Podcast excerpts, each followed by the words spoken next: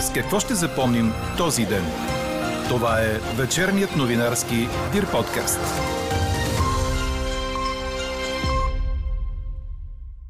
Хората негодуват от начина по който политиците говорят помежду си, а латиницата в личните ни документи не е никакъв проблем. В същото време отсъствието и от личната карта може да създаде доста проблеми. Още от коментара на езиковеда доцент Татяна Александрова очаквайте в подкаст новините. И още от темите, които ще чуете. Папка с 19 имена и медийни публикации остави премиерът Кирил Петков в прокуратурата. Държавното обвинение пита МВР и службите за повече информация. Президентът Румен Радев свиква консултативния съвет за национална сигурност. След убийството в Антон издирва се още един пастир. С какво още ще запомним този ден, чуйте във вечерните подкаст новини. Говори Дирбеге. Добър вечер, аз съм Елза Тодорова. Чуйте подкаст новините от деня на 9 февруари. През нощта облачността ще намалява до незначителна в сутрешните часове. Ще духа слаб вятър от юг и югозапад. Минималните температури утре сутрин ще бъдат от минус 5 до около нулата.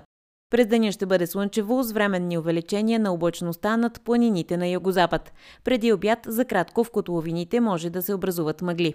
В планините и източните райони ще духа слаб вятър от юг-югозапад. Дневните температури ще се повишат и ще бъдат от около 7 до 13 градуса. Такава е прогнозата за четвъртък на синоптика ни Иво Некитов. Ако личната ни карта съдържа информация само на български язик, това може да ни създаде доста затруднения при пътуване в чужбина, използване на митнически услуги, регистрация в различни институции извън България. Освен това, според закона за българските лични документи, задължителен елемент от личната карта е името и рожденото място на съответния човек да бъдат предадени на латиница.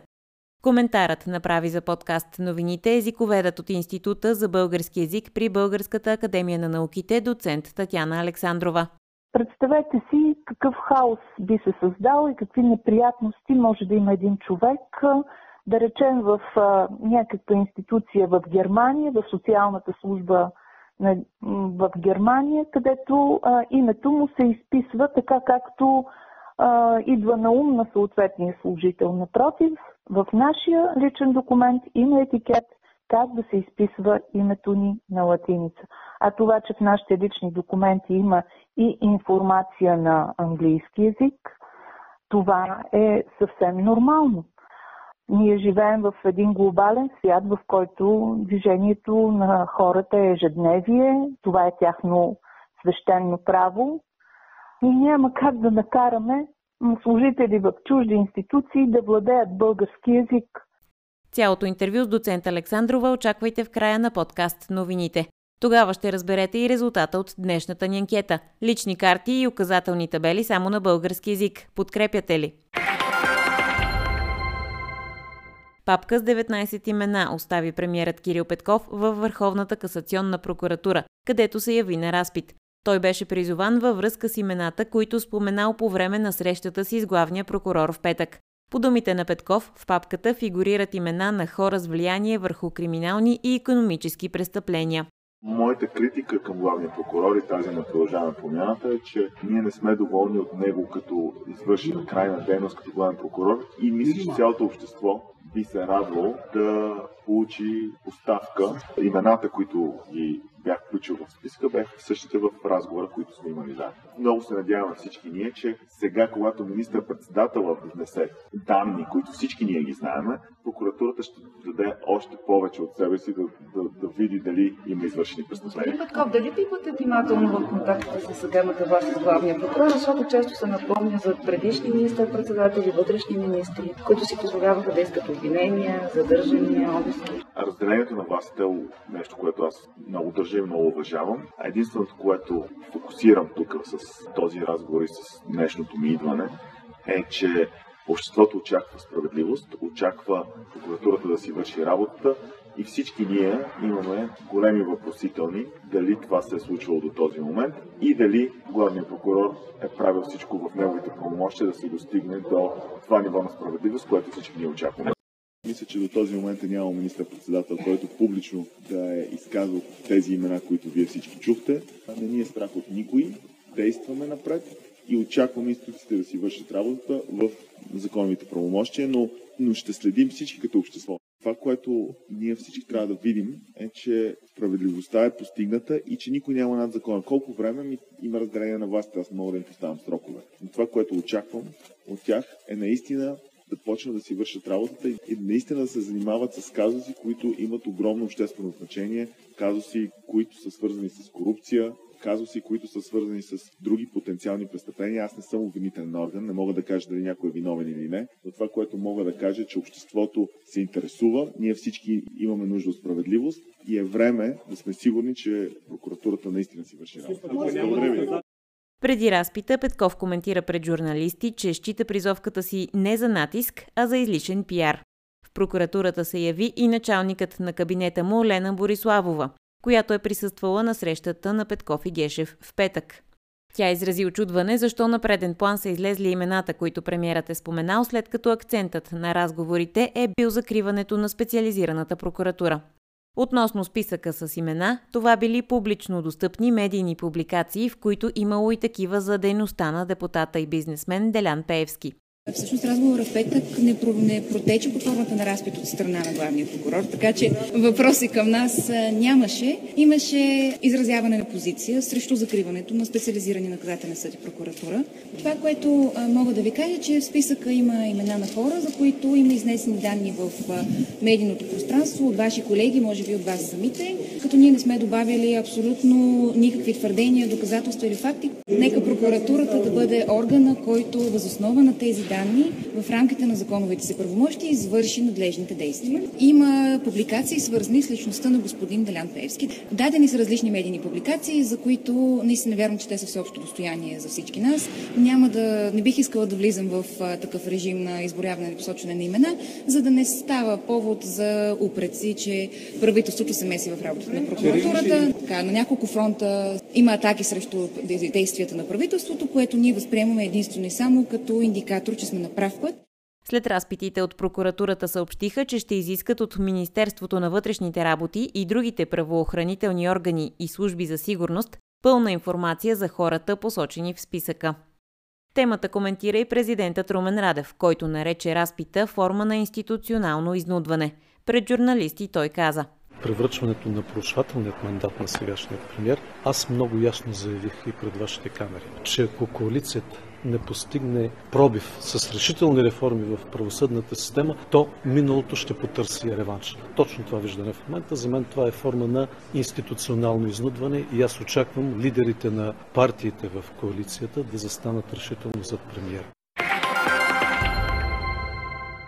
Държавният глава Румен Радев свиква във вторник редовно заседание на Консултативния съвет за национална сигурност на тема Рискове и заплахи за националната сигурност на Република България, състояние на въоръжените сили и необходими мерки.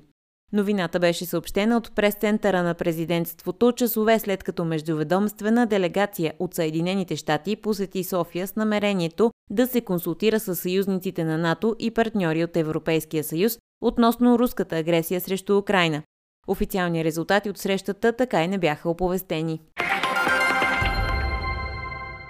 Депутатите приеха на първо четене бюджета за здравната каса. Предвижда се разходите за здравеопазване до края на годината да бъдат над 6 милиарда лева.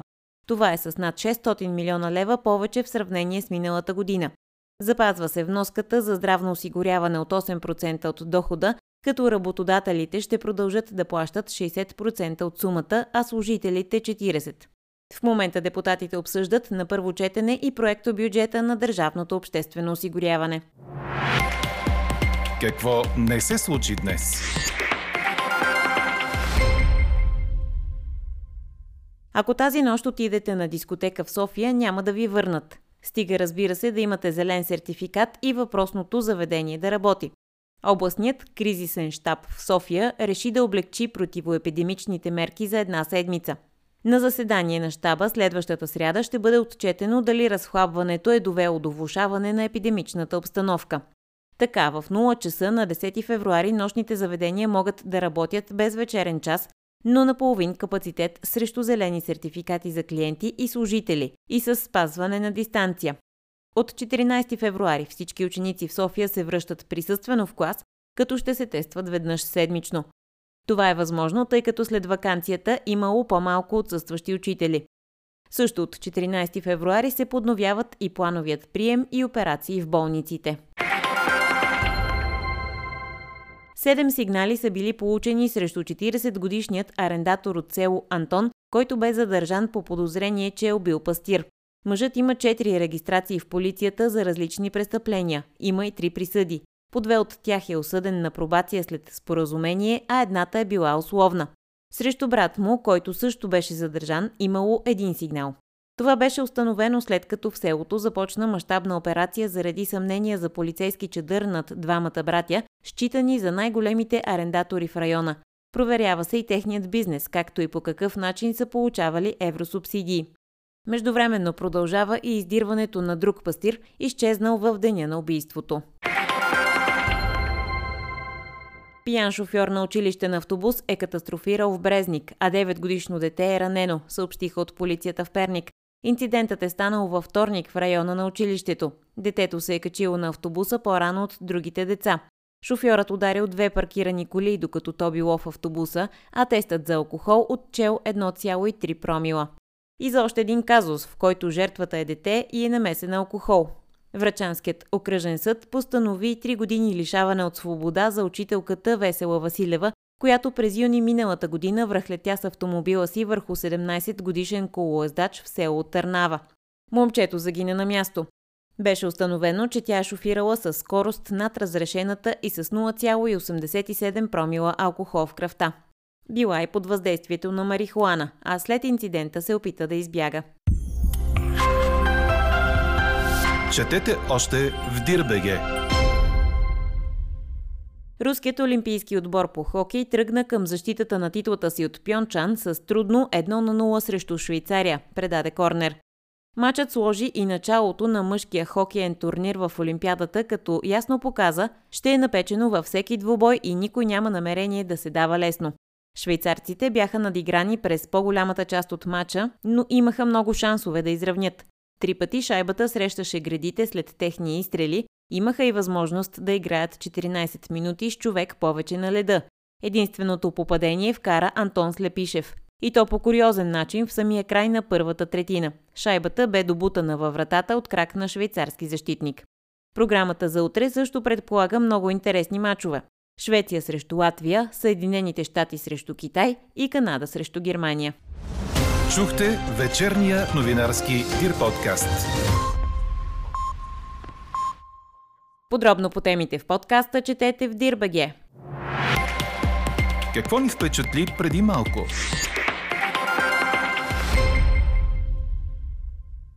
Напрежение и размяна на реплики на висок глас белязаха заседанието на Македонския парламент, след като депутати от опозицията се появиха в залата с тениски с лика на Гоце Делчев, предаде кореспондент на BTV.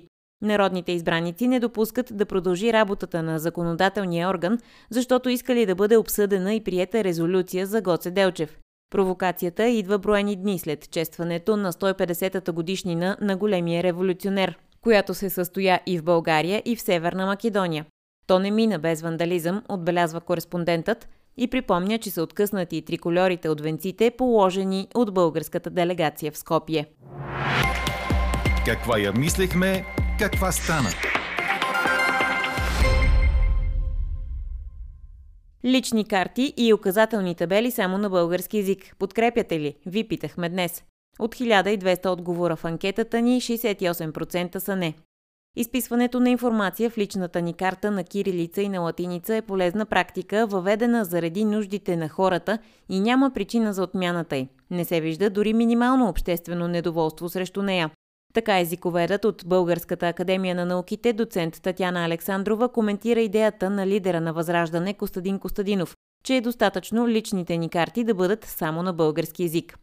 Повод да потърсим доцент Александрова е законопроект за български език, който партията е внесла за разглеждане в Народното събрание и който предвижда указателните табели и надписи на обществени обекти да са на български език. С доцент Александрова разговаря Елена Бейкова.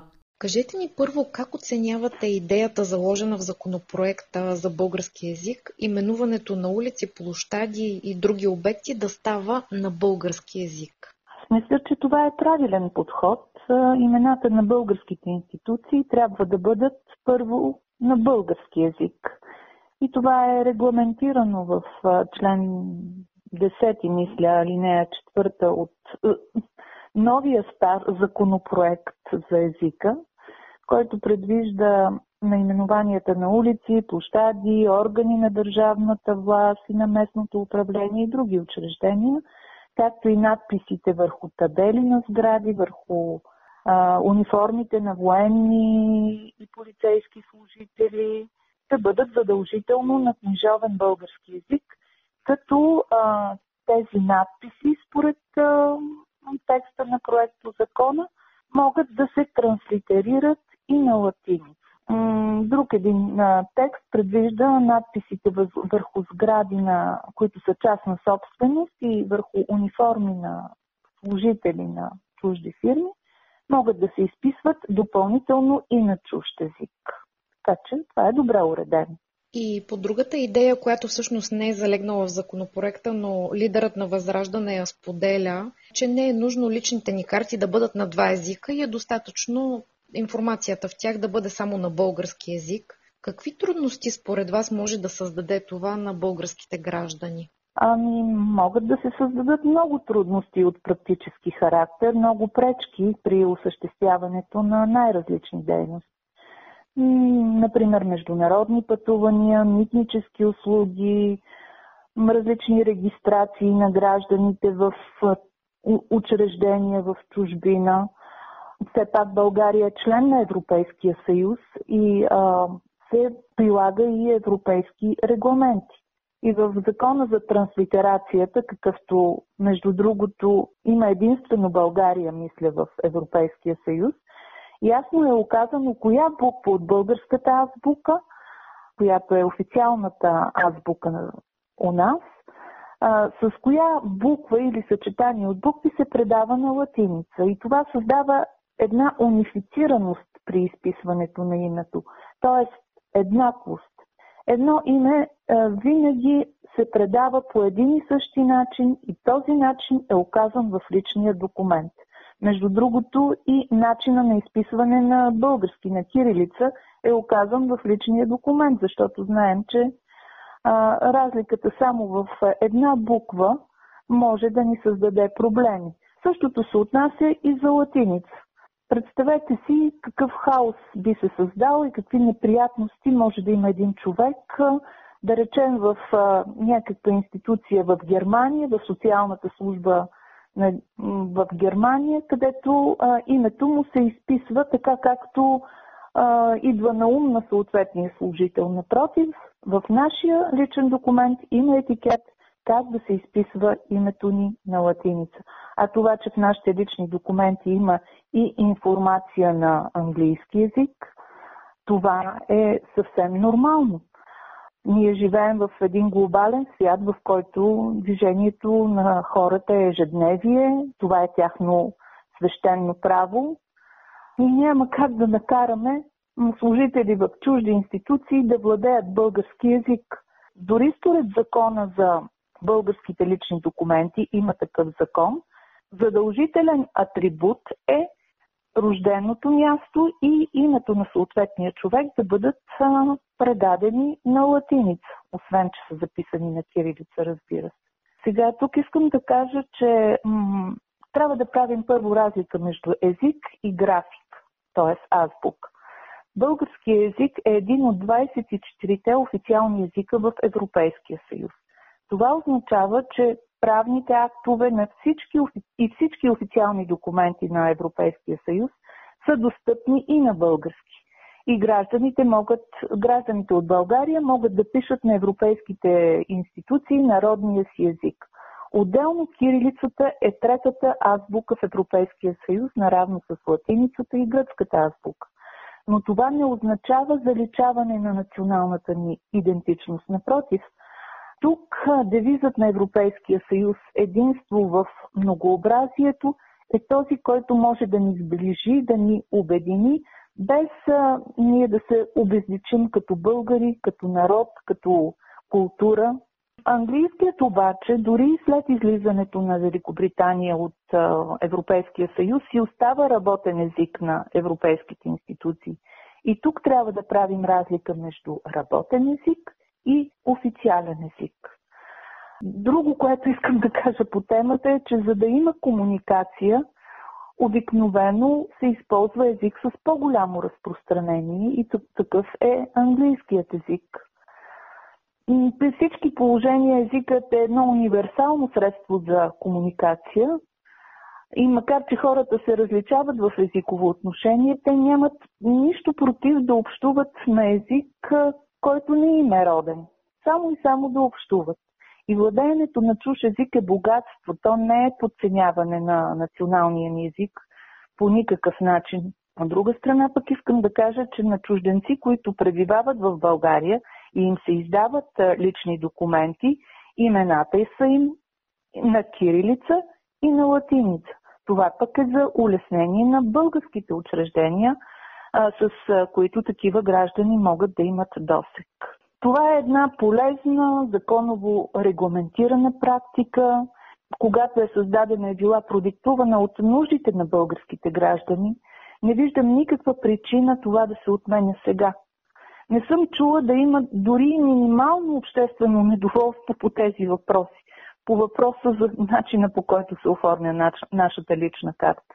Коментарите, които се появиха по темата, според мен са по-скоро опит за злоупотреба с м- така патриотичното чувство на българите. Хората не негодуват от това как им се пишат имената в личната карта и каква и дали там а, думичките Европейски съюз са написани и на български, и на английски. Напротив, бих казала, че хората негодуват по-скоро от начина по който говорят политиците, а и други публични личности. От неистините, от арогантността, от манипулациите, от погазването на елементарните принципи на учтивостта, когато общуват помежду си. На този фон латиницата в личните ни документи изобщо не е никакъв проблем, бих казал. Така приключва днешната ни анкета. Новата тема очаквайте утре сутрин точно в 8. Приятна вечер! Слушайте още, гледайте повече и четете всичко в Дирбеге.